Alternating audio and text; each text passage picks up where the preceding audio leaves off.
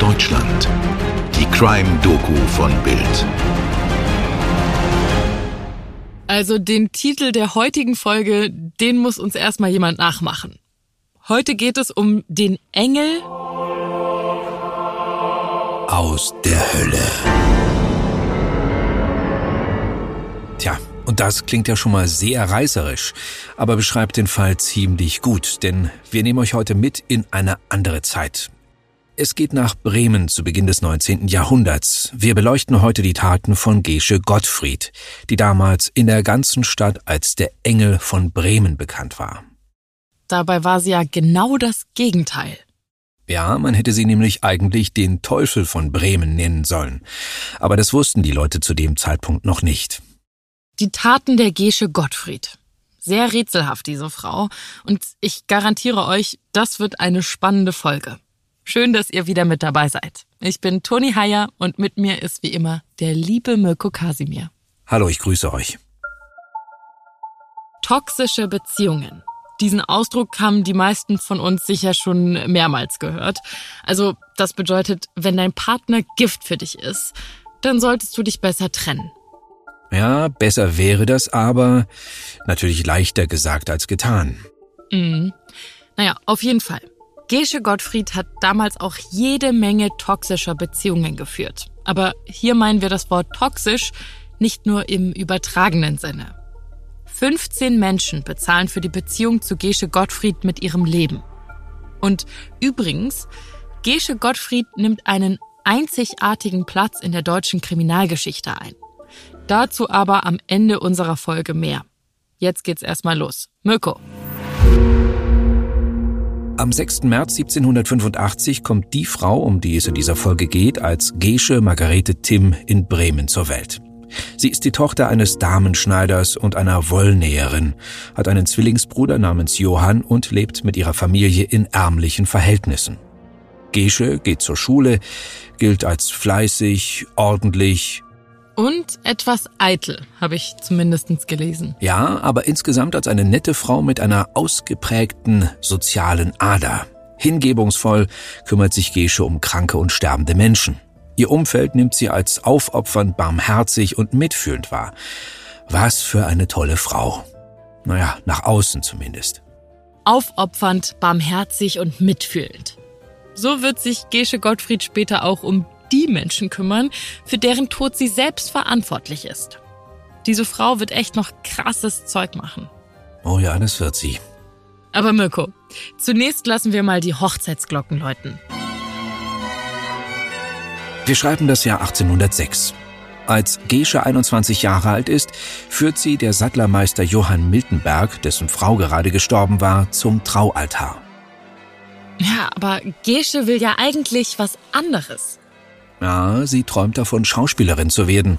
Doch ihr Vater will davon nichts wissen. Er verheiratet sie mit Miltenberg, der als Sattlermeister Leder verarbeitet und recht vermögend ist. Die Hochzeit lohnt sich also, denn Gesches Familie steigt durch diese Heirat gesellschaftlich und finanziell auf. Das Tor zu einer besseren Gesellschaft ist damit für sie geöffnet. Ja, und wie heißt es so schön immer bei Hochzeiten? Bis dass der Tod uns scheidet. Dieses Versprechen geben sich auch Johann und Gesche. Und der Tod wird auch beide scheiden. Dafür wird Gesche ein paar Jahre später schon sorgen. Johann Miltenberg soll ihr erstes Opfer werden. Ja, es ist eine Ehe ohne Liebe und vor allem ohne Happy End. Gesche leidet. Sie ist gefangen in dieser unglücklichen Beziehung, die sie eigentlich nie wollte.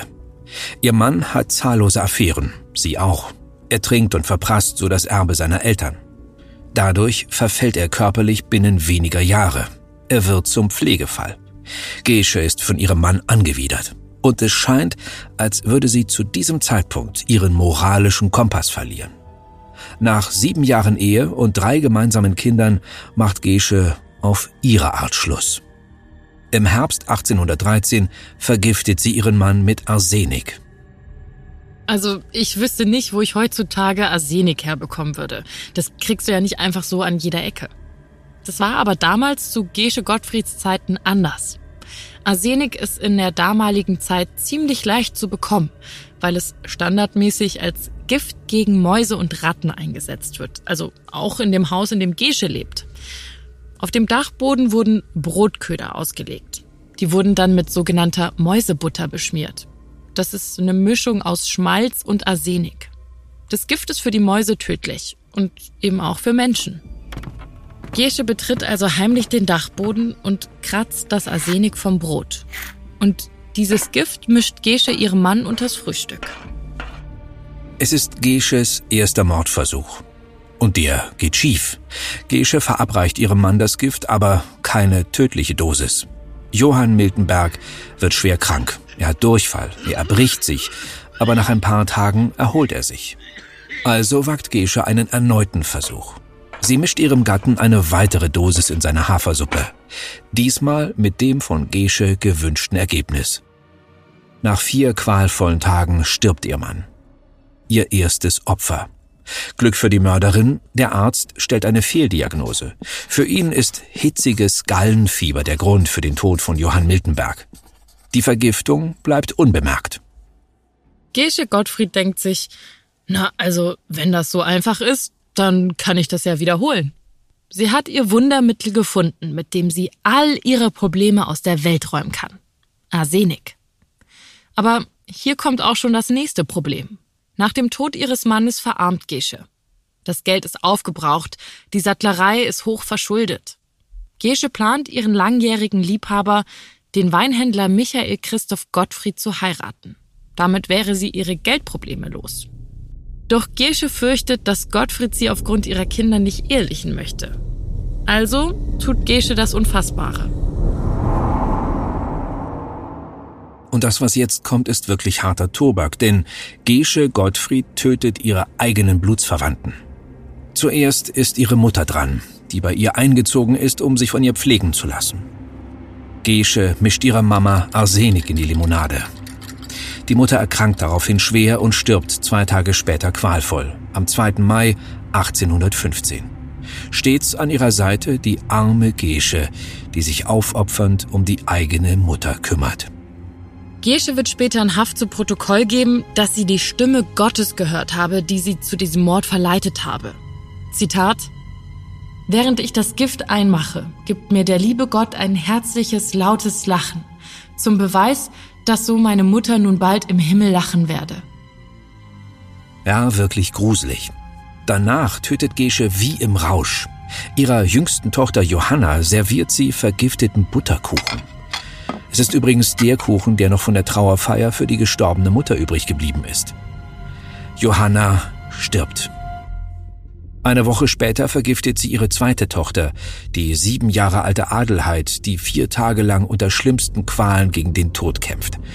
Auch hier spielt Gesche die barmherzige Mutter, die sich aufopferungsvoll und sorgenvoll um ihr Kind kümmert und am Ende nichts anderes tun kann, als den Tod ihres ach so geliebten Kindes zu betrauern. Ja, die Täterin macht einen auf Opfer. Und genau dieses perfide Verhalten ist es auch, das ihr den Spitznamen Engel von Bremen einbringt. Die Menschen in ihrem Umfeld sehen nur, wie Gesche einen Schicksalsschlag nach dem anderen verkraften muss. Sie sehen, wie sie leidet. Sie sehen, dass Gesche am Boden zerstört ist. Die freundliche, arme Frau, die sich doch immer so selbstlos um ihre Mitmenschen kümmert. Ja, wirklich Oscarreif. Ja, keiner kommt auf die Idee, dass Gesche selbst für den Tod dieser Menschen verantwortlich ist. Vielmehr geht das Gerücht um, dass das Haus verflucht sein muss, in dem diese Familie wohnt. Eine gute Show vermischt mit dem Aberglauben der Menschen.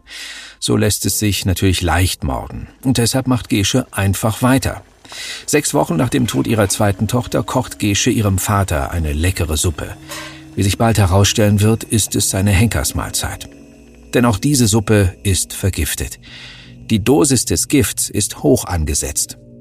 Johann Timm verstirbt nach nur einem Tag am 28. Juni 1815. Fünf Morde hat Gesche bis hierhin begangen. Aber damit ist noch längst nicht Schluss. Nein, noch lange nicht. Elf Wochen nach dem Tod ihres Vaters vergiftet sie auch ihren Sohn Heinrich. Auch dieser stirbt unter Qualen. Auch hier spielt Gesche die Frau, die vom Schicksal bestraft wird. Wieso in aller Welt hat sie das bloß verdient? Mit dieser Frau kann man doch nur Mitleid haben, denken sich die Leute. Ein Jahr später vergiftet sie ihren Bruder. Auch er verstirbt ebenfalls qualvoll. Bis 1816 hat Gesche also ihre komplette Familie ausgelöscht. Die Eltern, die Kinder, den Zwillingsbruder.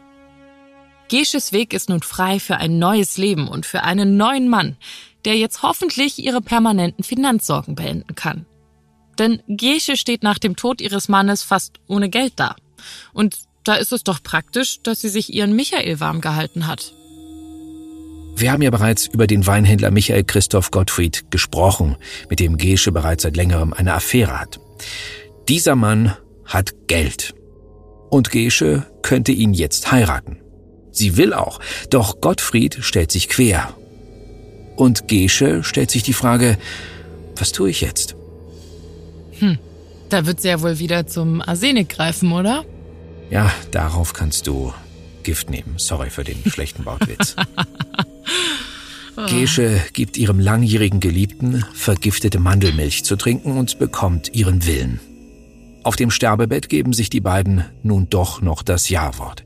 Gesche nimmt seinen Namen an und heißt von nun an Gottfried und erbt ein kleines Vermögen. Also auch Ehemann Nummer zwei muss dran glauben. So, hier machen wir einen Cut. Denn hier endet Gesche Gottfrieds erste Mordserie. Acht Menschen hat sie bislang umgebracht, in nicht einmal vier Jahren. Aber damit ist jetzt vorerst Schluss. Denn Gesche Gottfried verbringt die nächsten sechs Jahre ihres Lebens damit, das geerbte Geld auszugeben. Sie pflegt einen verschwenderischen Lebensstil. Gleichzeitig ist sie verschuldet. Deshalb muss sie ständig ihre Gläubiger beschwichtigen und notfalls auch belügen. Gesche Gottfried gibt mehr aus, als sie hat, hält sich eine Zeit lang mit dem Geld ihrer vermögenden Liebhaber finanziell über Wasser. Doch das geht nicht ewig gut. 1821, vier Jahre nach ihrem letzten Mord, da verkauft sie ihr Haus in der Pelzerstraße 37. Sie braucht das Geld. Es ist das Haus, in dem sie all ihre bisherigen Morde begangen hat. In diesen sechs mordfreien Jahren tritt der Modehändler Paul Zimmermann in ihr Leben. Auch er verfügt über Geld.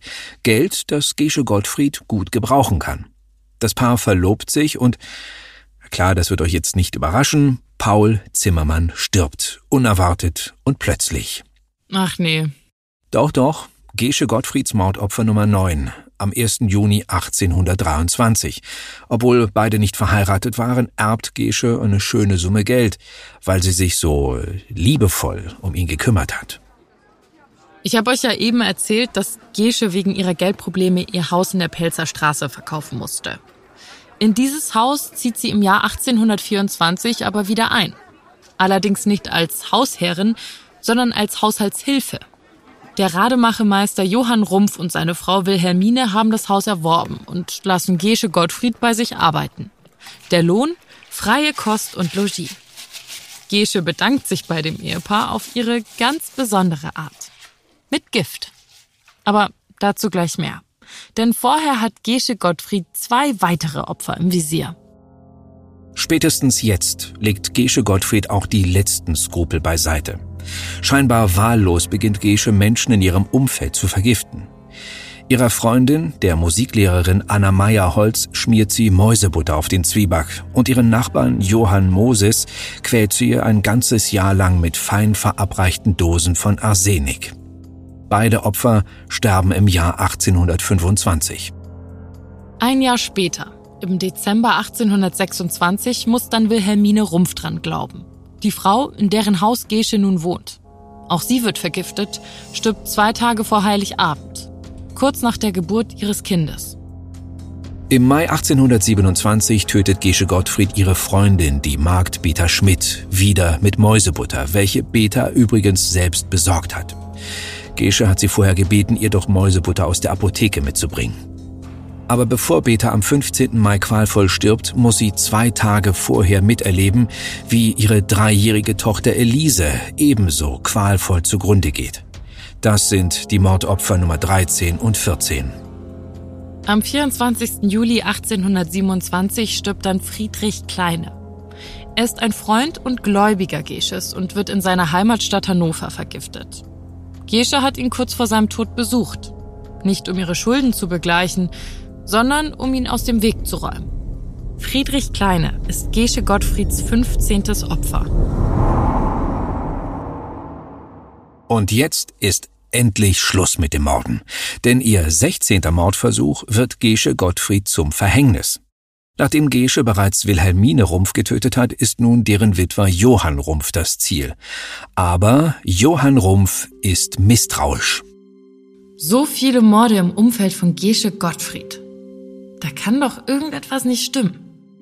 Ganz genau, das denkt er sich. Außerdem entdeckt Johann Rumpf kleine weiße Körner im Schinken.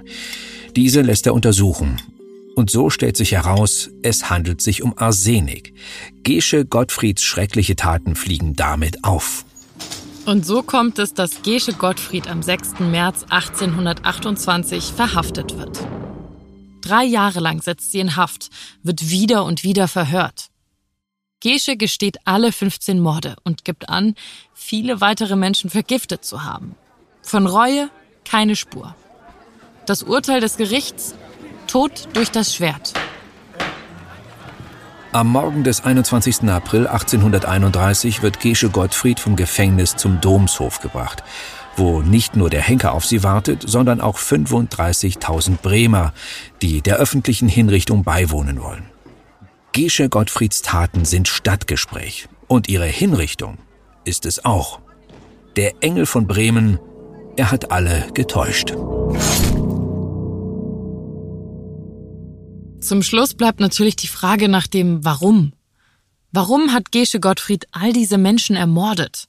Das Motiv ist bis heute ungeklärt. War es tatsächlich allein das Geld, das sie antrieb? Also ich denke, das ist eine Erklärung. Geld als Hauptmotiv, aber das erklärt für mich nicht den Mord an ihren drei Kindern. Ich kann mir einfach nicht vorstellen oder ich will's einfach nicht in meinen Kopf reinkriegen, dass du dein eigenes Fleisch und Blut allein wegen des Geldes umbringst. Das reicht mir als Erklärung ehrlich gesagt einfach nicht. Ja, gebe ich dir vollkommen recht, mir nämlich auch nicht. Die einzige Erklärung, die mir dabei einfällt, ist, dass diese Frau wirklich eine schwere psychische Störung hatte. Eine wirklich zutiefst gestörte Persönlichkeit und das in Verbindung und geleitet von der Lust zu morden. Ich komme darauf, weil Gesche Gottfried im Verhör selbst von einem Trieb gesprochen hat, der sie angeblich geleitet hat. Zitat Es war eine Stimme, die zu mir sagte, ich müsse es tun. Ich hatte gewissermaßen Wohlgefallen daran. Ich schlief ruhig und all diese ungerechten Handlungen drückten mich nicht. Ich konnte mit Lust Böses tun. Man kann es gern nochmal zusammenfassen, eine wirklich gruselige Frau. Und jetzt wisst ihr auch, wieso der Engel von Bremen eigentlich der Teufel von Bremen war. Und damit sind wir am Ende unserer heutigen Episode. Und wir wollen auch noch verraten, welchen ganz besonderen Platz Gesche Gottfried in der Kriminalgeschichte einnimmt. Denn sie ist die erste dokumentierte Serienmörderin Deutschlands. Vielen Dank, dass ihr heute wieder mit dabei wart. Wenn ihr Anregungen, Kritik oder Fallvorschläge habt, dann schreibt uns gerne per Mail oder per Instagram. Die Links dazu findet ihr in den Show Notes und wir freuen uns natürlich immer von euch zu hören schließe ich mich gern an. Für unsere heutige Ausgabe haben wir unter anderem auf Beiträge von bremen.de, der Welt, der Zeit und dem Stern zurückgegriffen. Und damit bis zum nächsten Mal. Vielen Dank fürs Zuhören, euer Mirko und eure Toni.